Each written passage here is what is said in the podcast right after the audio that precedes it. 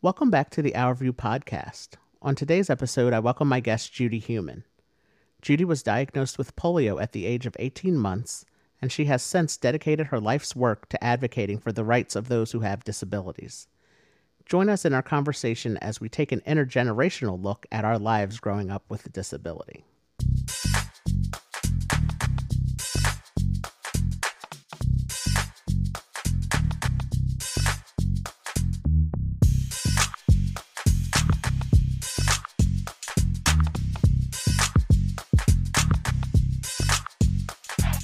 Thank you for joining me for this uh, episode of the podcast, Our View podcast.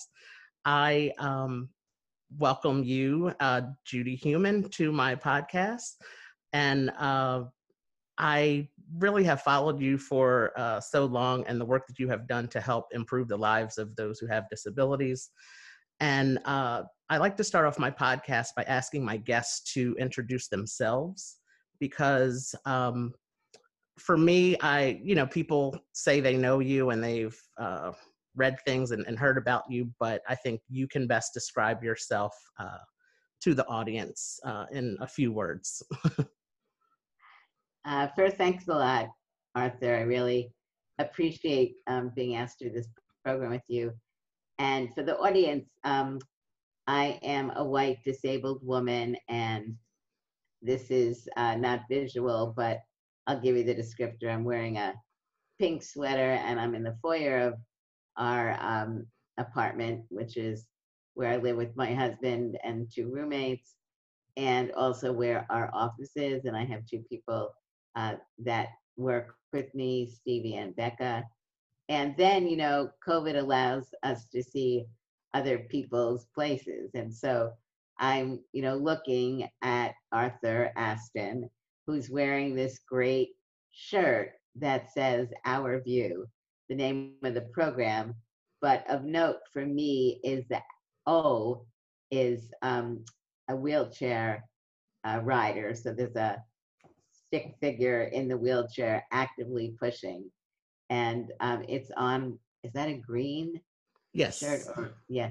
So it's a green, looks like velour turtleneck. I love it and behind him is a bookcase, and on the bookcase are two uh, black disabled dolls. I think one uh, young girl and one young boy.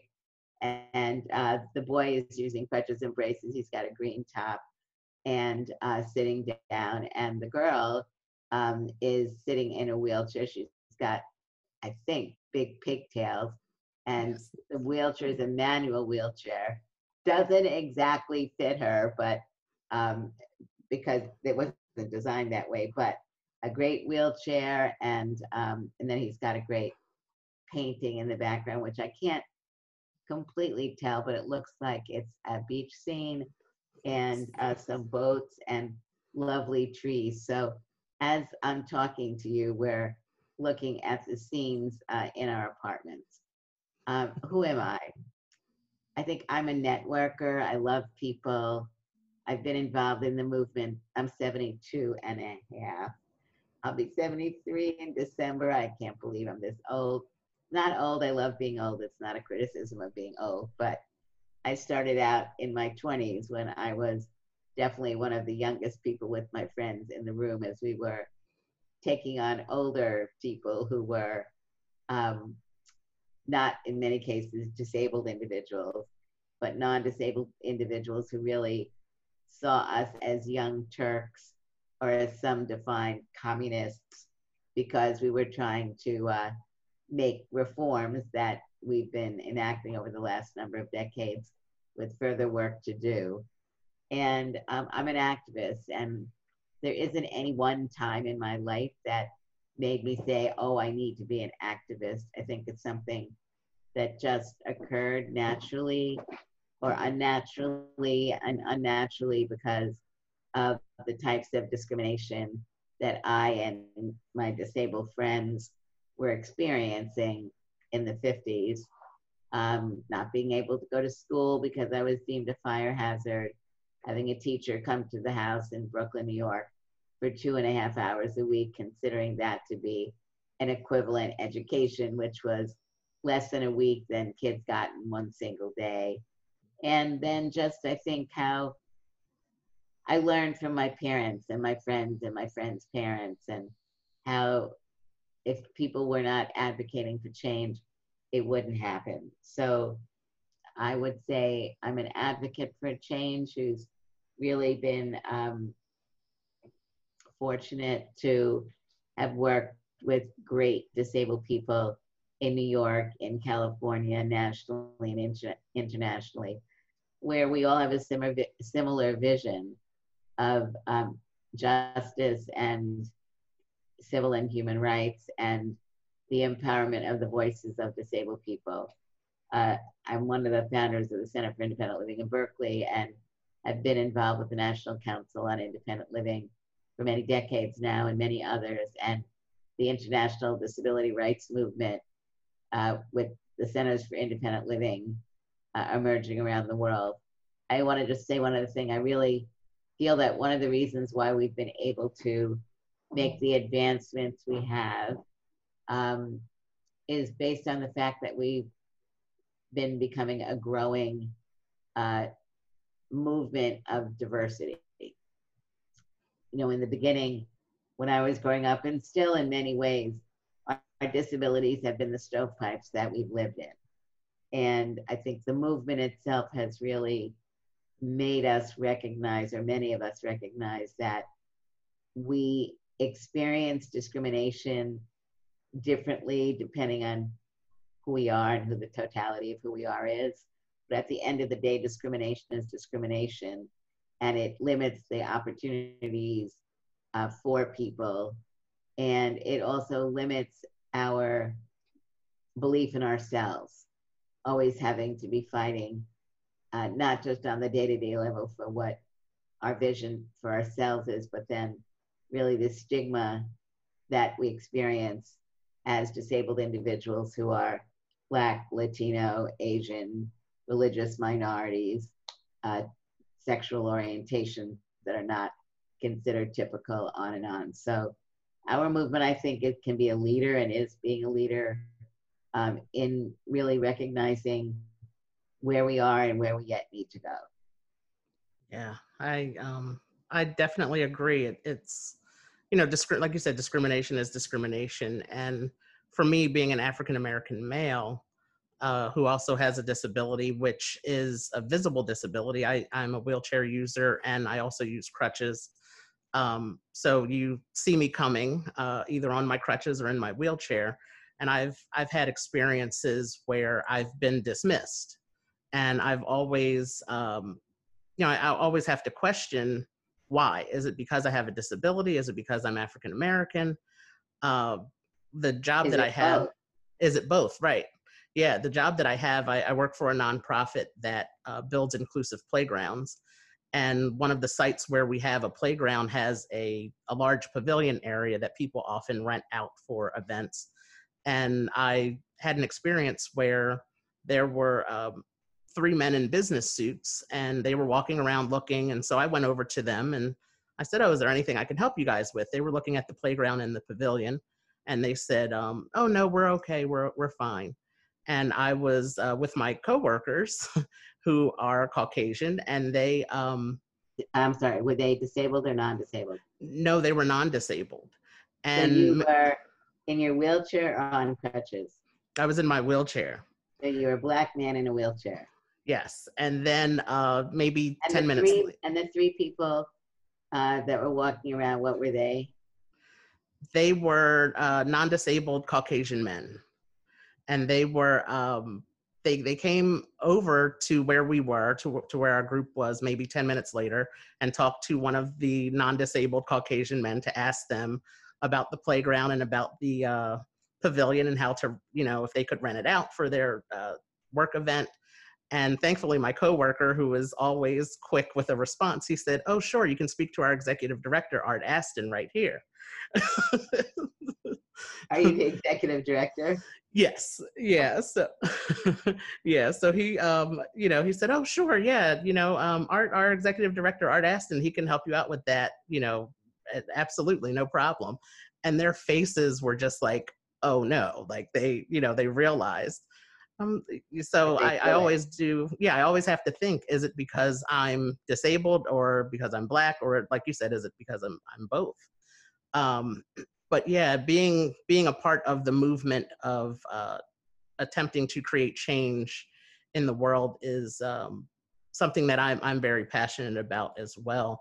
Um, one thing uh, we we talked briefly before we started recording. Uh, we had a discussion yesterday uh, about the differences in our education experiences coming up. Uh, as you mentioned, you had you had home instruction um, until you were in uh, fourth grade, correct? That's correct. Yeah, and um, middle of the fourth grade. And, and then, then you segregated classes. And you went to segregated classes, right? Only for disabled kids.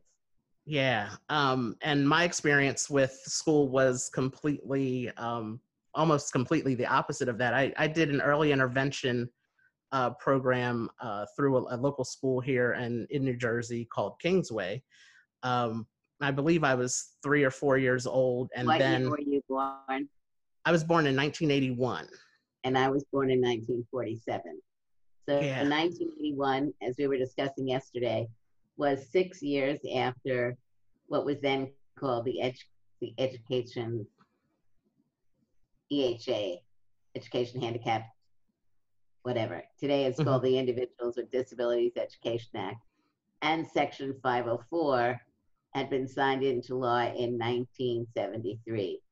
So in 81, you were beginning to benefit from these laws that no one even thought about in the 1950s. Right. Yeah. And that's what um, you know, hear, hearing, um, I read your book or I listened to your audio book that was uh, read by uh, someone I've become friends with, Ali Stroker. And, um, you know, hearing your experience of being in the segregated classrooms with others who had disabilities and you were in the basement of the school. Um, yeah. yeah. So that was, uh, you know, like you said, a different. Basement of the school. So let me just, we were in the uh-huh. basement of the school. The cafeteria and the gym was right down the hall from our classes. We were not allowed to eat lunch with the non disabled kids, and we never went to gym with the others. We only integrated with the kids on Fridays if there was an assembly. Wow. So, See, and then and like that that goes back to the conversation we were just having about the discrimination and the segregation of, of people with disabilities and it's just um it's it's amazing and uh you know i'm i'm grateful for the work that you have done to uh you know help create those changes so that uh you know there's more integration of uh, classrooms and schools these you know in the present time and my experience i went to public school from kindergarten all the way through high school and uh I was never in the uh, in a segregated classroom. We had them in our in our schools, but um, as part of the individuals, uh, the IDEA, uh, you know, I was able to benefit from uh, certain things and uh, you know having longer test times and, and things like that for tests and and being in uh, in different you know in a different classroom sometimes to take a test if if that's what I needed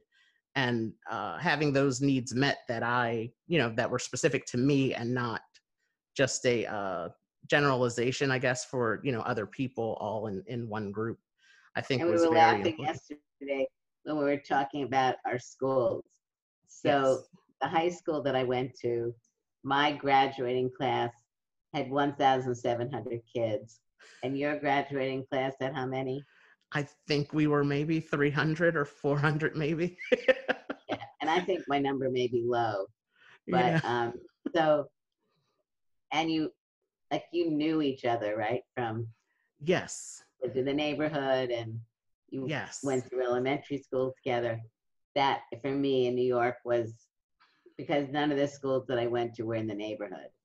So I went to one elementary school, and then the high school that I went to was nowhere near my house. Oh, so there was no like socializing afterwards with the kids. But anyway.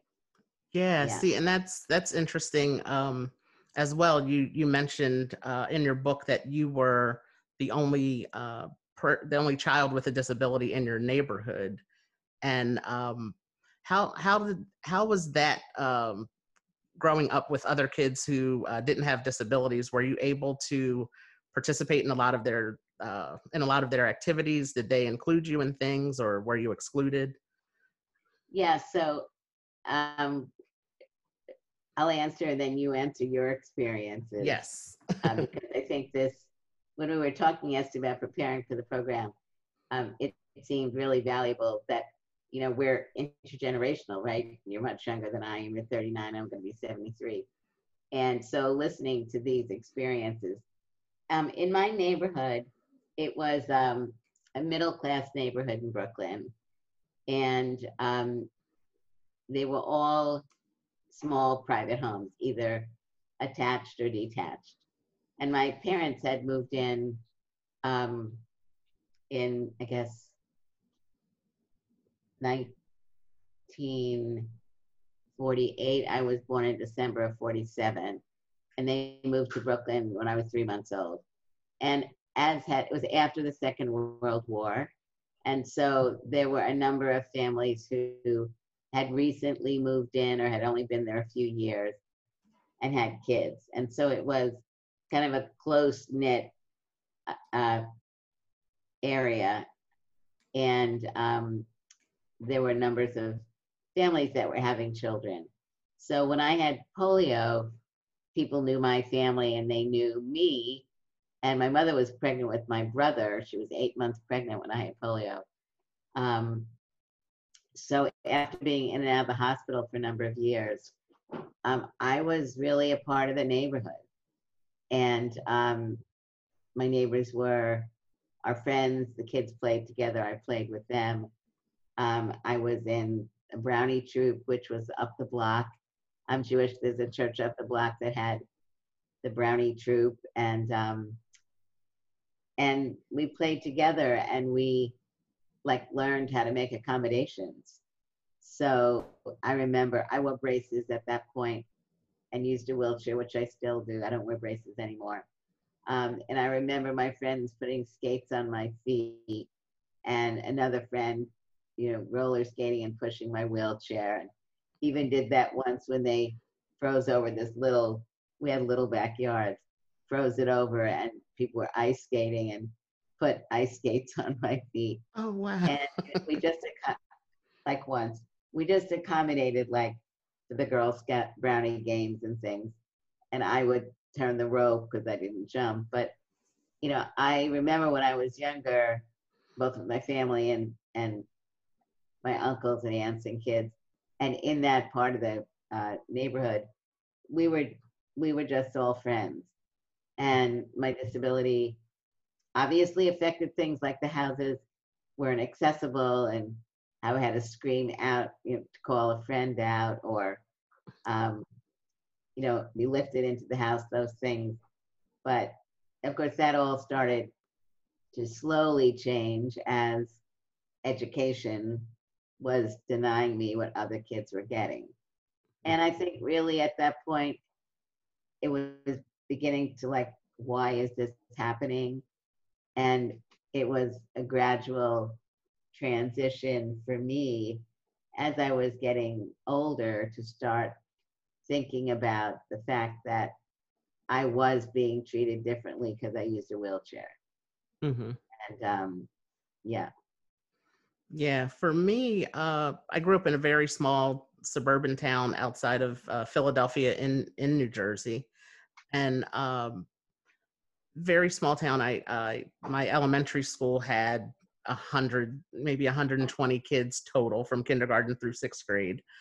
Uh, you know, and we were all very close. And uh, a majority of uh, outside of school, I had. Um, I have a very large family. My dad is is one of ten children. My mom is one of seven. Um, my That's maternal great. my maternal grandmother was one of fourteen.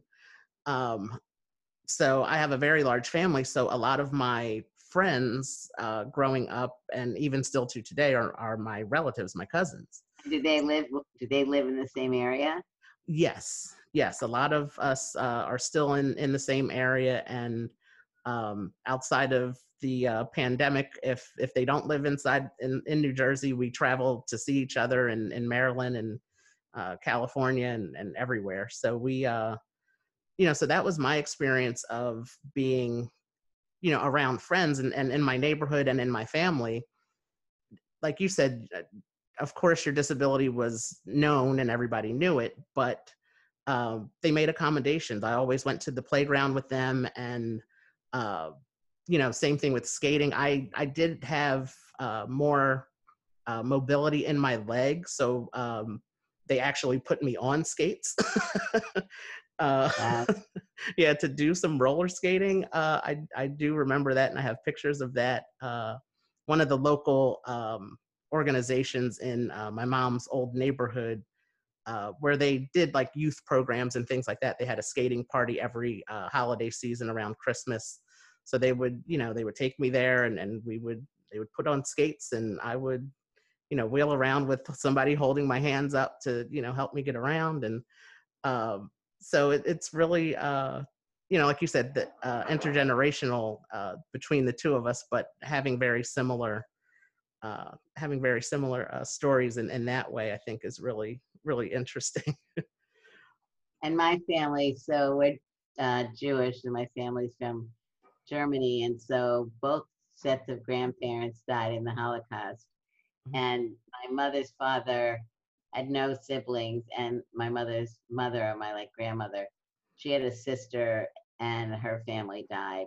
So on my mother's side of the family, we have not that many relatives. My father's side of the family, more relatives, but not at all like your family um, yeah. with so many relatives. But family, I think, was very important. You know, as you're talking about this, one thing I remember was that, like in girls, in brownies and Girl Scouts, I never felt, you know, different until there was a trip that was organized for the Girl Scouts to go on to on a bus that wasn't accessible to ice skate. And I remember not going uh, of all of that. And so, you know, things started to pop up when activities were um,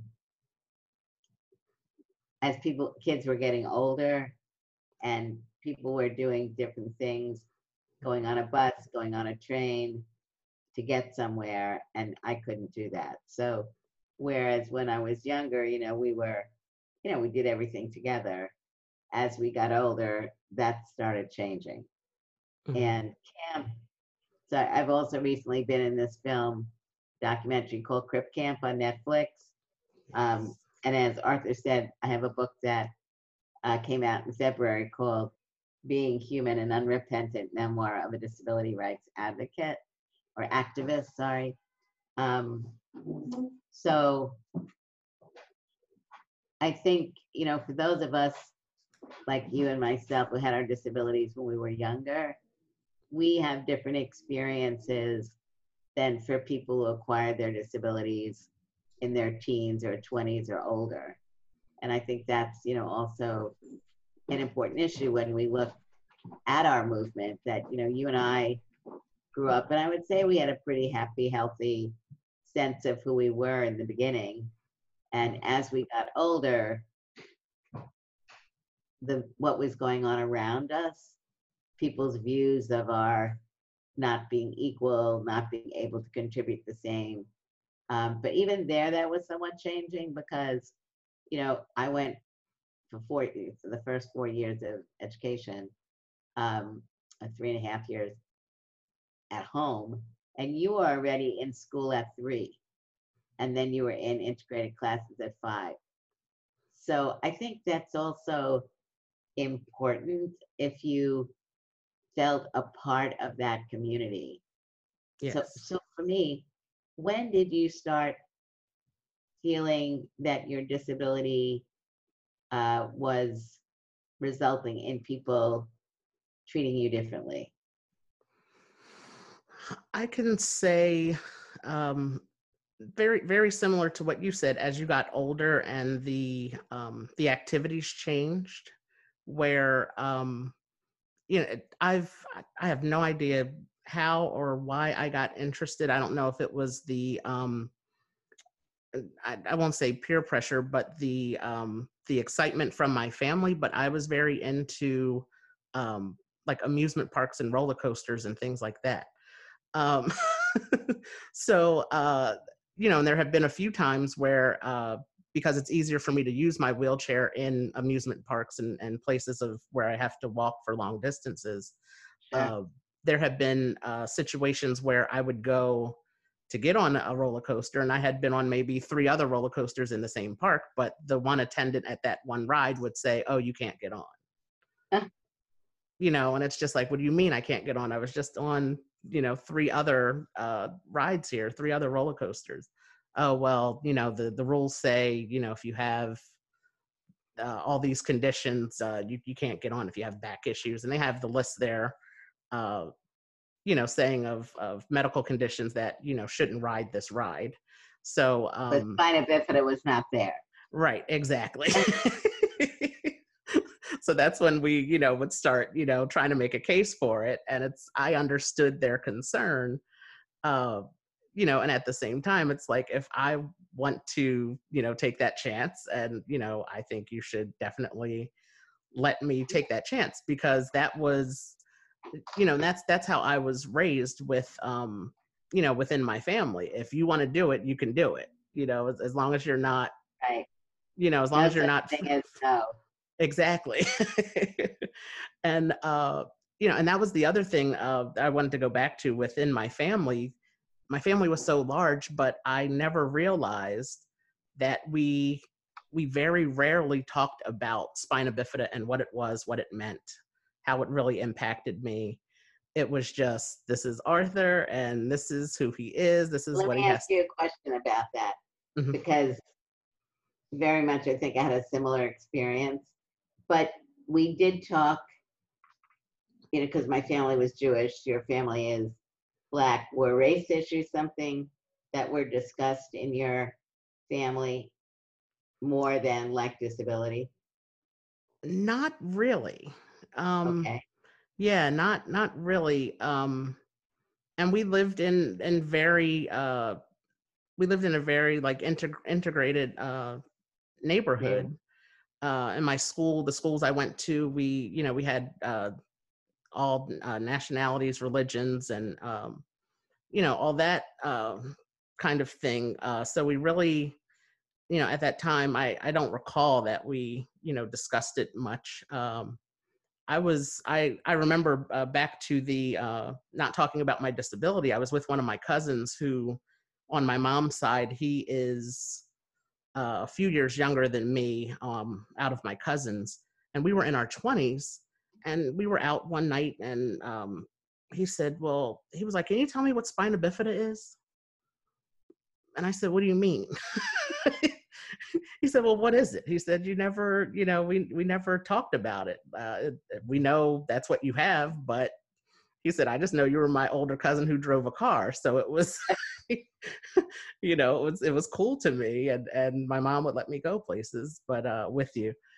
But uh you know so that that was interesting to me. So to have back to the uh you know amusement park scene to have somebody tell me that you know you can't do something when you know all my life my family and friends have seen me doing things and so that's that's when i really uh, realized that it was you know like wait a minute people outside of my family don't see me the same as uh, you know the people i interact with on a, a regular basis. So that was really um, really uh, shocking to me. And then of course as i got older and into the working world um, I, I noticed it as well um, you know the the difference in the way that people uh, view you as uh, you know being a, a person with a disability and they assume your limitations without asking about them and just um, you know making making decisions for you where uh, where you can clearly or where you're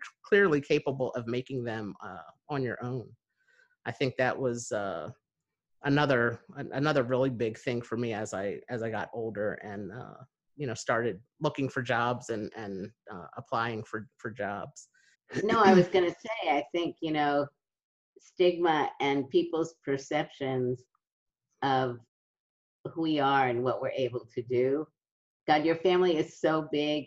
It would be great to do a study on it. I'm not even joking, Yeah. you know, because you were just Arthur. Um, and yet, I suppose that, I mean, I was just Judy, but um, I did really um, want and need to discuss disability issues and what I was experiencing as I was getting older. And of course, I could talk to my family about it, but it wasn't the same. It was really, um, for me, one of the few values of going to segregated education was I was meeting other disabled people Mhm. who were experiencing similar things that you know maybe you didn't experience um, because you're in a small community and that did did you find that there were people even when you were younger who said things about you that were negative or disparaging? Or did you ever feel that teachers or others had lesser expectations for you than others? Or did you pretty much through school feel like you know you do your part of the deal they do their part of the deal and they saw you as the same?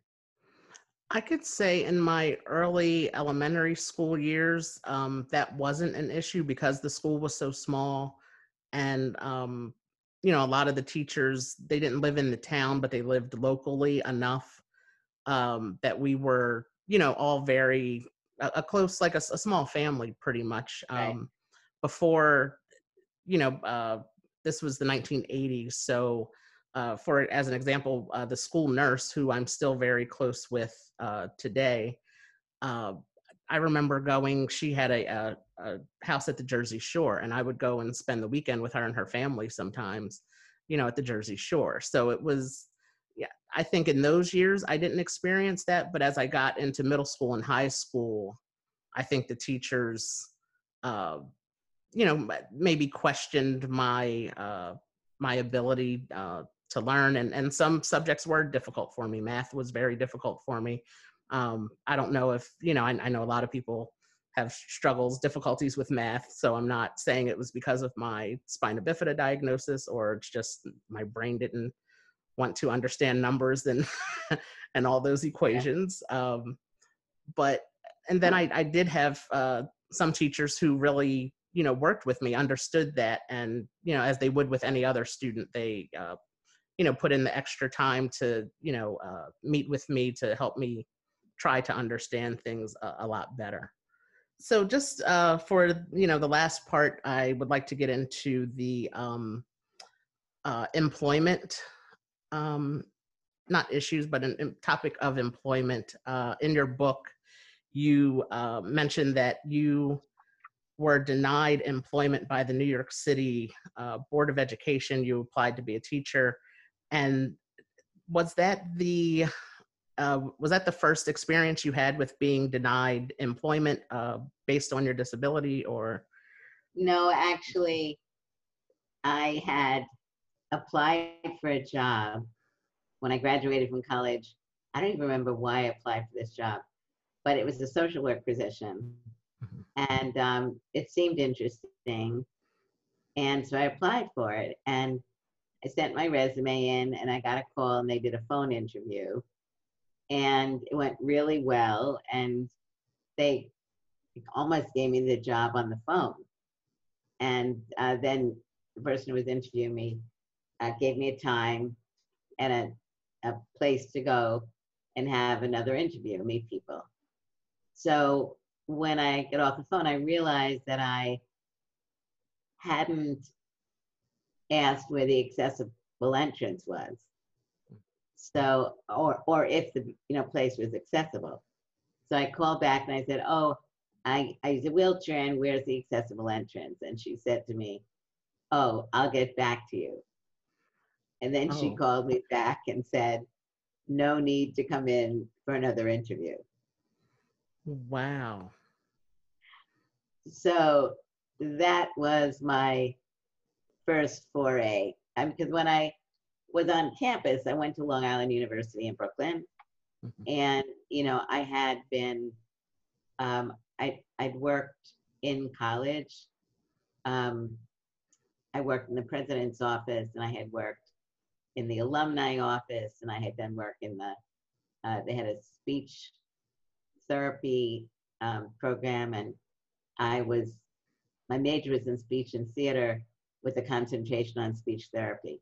So i had done all those things and then when i was also, I guess in my, I think my freshman and sophomore year, uh, in the summers, I had worked at um, as a social worker, uh, or you know, intern social worker, at a place called the William Reed Day Center for Senior Citizens. So I'd really worked a lot, you know, um, while I was in college, and then when I graduated, I was working in the alumni office as I was applying for the teaching position and then had applied for the social work position. So, end of the day, um, those were my first uh, experiences interviewing for jobs where people didn't know me. I mean, on the college campus, you know, people knew me, and I don't even remember how I got the job in the president's office, but I loved the job in the president's office, and I was a receptionist. Uh, Oh, but okay. I loved that job because I was at the front desk, so I knew so many things about what were going on. You know, I was Yeah. handling the. One day the FBI came, they and it was like hysterical. They came like literally in these trench coats. it was so funny um, but no, the, I and I love that. And I was on student council, and yeah, so I was very active on campus, and then went into the real world, and yep, job discrimination in my face. yeah, and that's um, No laws, and there were no laws. Right at that time there were no laws to protect you from uh, from uh, discrimination so that was Right. um and i think that's what really uh struck me because yeah i was born in 1981 and you know as a child i don't remember uh, discrimination but then with the americans with disabilities act um you know i was old enough to to be aware of what it meant and um the creation of it all and so just to to read your story and to know that uh, those types of laws didn't exist back then to prevent from uh, against discrimination it was and and the way that you fought that When do uh, you recall the first time that you experienced discrimination? And we talked yesterday. One of the things we talked about was camp. yes Um, one summer you went to a camp for disabled kids. I went to camps for disabled kids for many years. My experience was I loved going to these camps with disabled kids because I felt so comfortable. And your experience was different, right? Yes. So my my experience, um, because as as I mentioned earlier, um, all of my friends who I was around uh, consistently as a child, they were all non-disabled uh, children. So I didn't really have the experience of being around others who were like me, who looked like me, uh, as far as using crutches, having spina bifida. I did belong to the local chapter of the Spina Bifida Association, and we went on you know a few trips i remember we went to you know the zoo and the circus a few times and uh you know How small did you outings feel when you when you were with them? how did i feel with them i felt really great because they they looked like me. And we could you know we could talk about uh things. And this was when i was probably my preteen years or so and uh you know we could share experiences of surgeries and things that we had and uh you know those types of things and and just how school was going and and what we didn't like or what we liked about school. And uh just hearing similar stories that was uh really great for me because it, it I, I was able to relate to them on a different level uh than people who uh I was used to encountering and uh you know having friendships with who didn't have the disabilities. Um, so that was that was a good uh, experience for me. I think my camp experience was very overwhelming for me because it was a larger number of uh, of children who had disabilities who were more uh, their their diagnosis were uh, more severe than mine, where they needed more uh, care from the uh, camp counselors and nurses who were there. like cerebral palsy. um, cerebral palsy and um, uh, other That's diagnoses used to be. yeah that i um you know I, I wouldn't know the names of, of them at that time um but i noticed like for instance they would need help assistance with eating and um you know they would have need assistance going to the restroom and i couldn't relate to that because i wasn't um, that wasn't my experience How old were you at that time?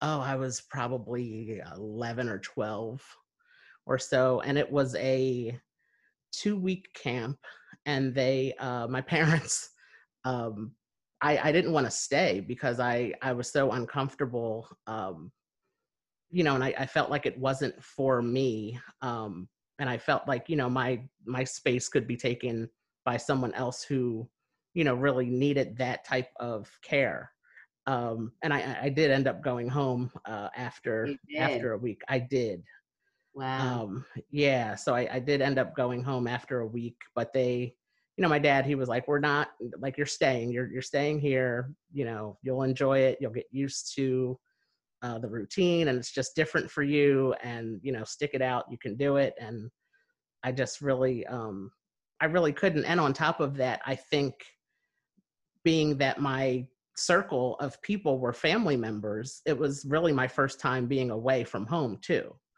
for you know what was supposed to be a two week thing so that was really uh overwhelming for me and um you know i guess I, I wouldn't know it at the time but looking back i would probably say a cause of anxiety for me. Um you know because it was i was around people i didn't know and it was supposed to be for two weeks and i'm two hours from home. So uh all of that on top of everything just uh did not uh sit well with me at that at that time. Mhm. but uh yeah so it, it's really um you know and it was really interesting for me to uh have that experience because it, was something very new for me and i didn't know uh at the time i didn't know something like that existed a camp for people who had disabilities and uh you know as i got older i i knew that they were uh, very common things and then of course as you mentioned uh watching your documentary a few months ago on uh Crip camp Crip on camp. Netflix. on Netflix. Yeah, that was uh very, you know, very eye opening for me to see that whole experience and how it went on um for so long, for so many years and just um you know, just a, a place where everybody could get together and, you know, congregate together with uh others who were like them is uh you know, it's such a a great thing. And now I as an adult, of course, I can see uh the importance of that of um you know being around people who are who are like you in the uh in the way of having disabilities I mean, the you know part of it is when you relate the fact that you when you had when you went on activities with the Spina Bifida Association, and were they like day trips? yes Yeah. So I think you know you're talking a little bit about your family and how with your family, and overnight it was probably a combination of being away from your family and your extended family, which was probably an issue, and then I mean, because there are people with spina bifida who have are more significantly disabled than you are, but right I guess the norm is not that. Be in school. i studied psychology Uh-huh. so i have a master's in psychology and Uh-huh. um my goal for my my plan was to help families who are impacted by disabilities because i felt like that was something that my family missed out on.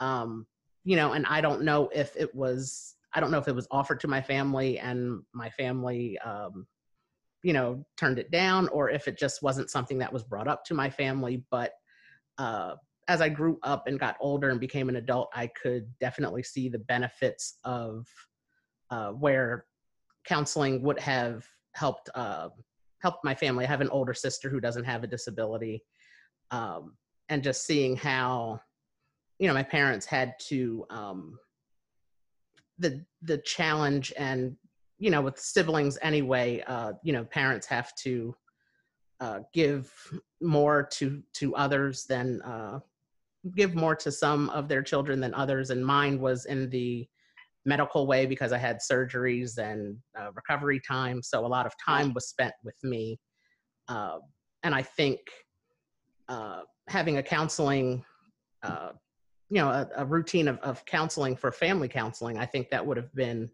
uh, beneficial to my uh, to my family. The issue i have with that though with majoring in psychology is a lot of counseling has uh, gone to uh, in-home counseling or uh, off-site yeah vir- virtual now but uh, you know even before that it's it's it was you're going to the home to see the clients and Oh, um, yeah, so with me being a wheelchair user and using crutches, that's fine if your house is one floor and I can, you know, if you have one step, I can walk up a few steps. But if you're in an apartment building with no elevator, I can't quite do that.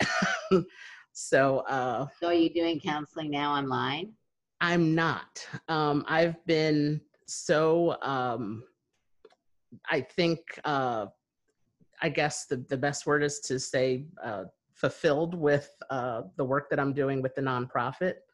Um, I've worked with them as a volunteer starting in 2010, and then I became executive director in 2013. So we've been uh, fundraising and uh, working with the baseball league and getting that all up and running has been really uh, rewarding. And I, I think I've definitely, you know, found what I need to be doing for, you know, for at least this time in in my life. I mean, it also seems to me that while you're not doing counseling, you are. yes. I mean, you're leading by example.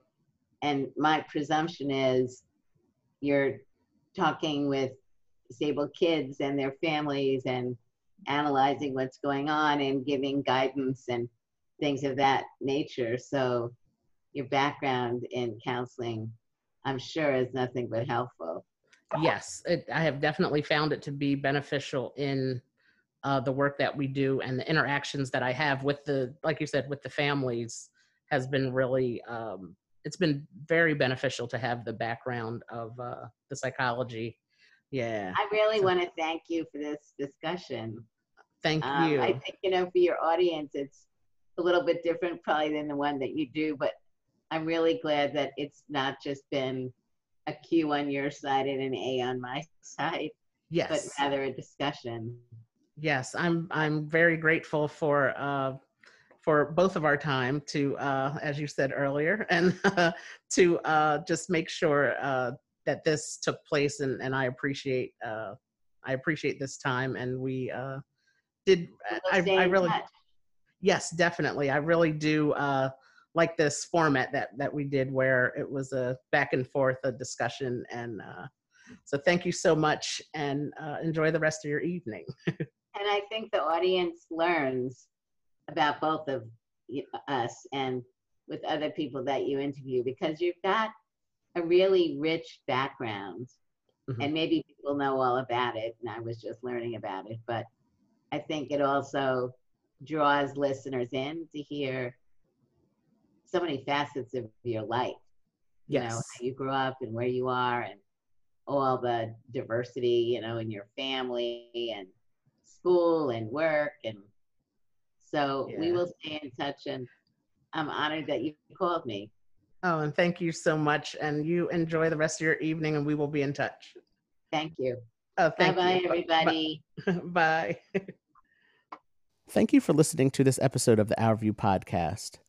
Be sure to subscribe to the Our View podcast on Anchor, Apple Podcast, or Spotify. New episodes will be released on the 15th and 30th of every month. Follow us on Facebook, Instagram, Twitter, and YouTube at Our View for Life.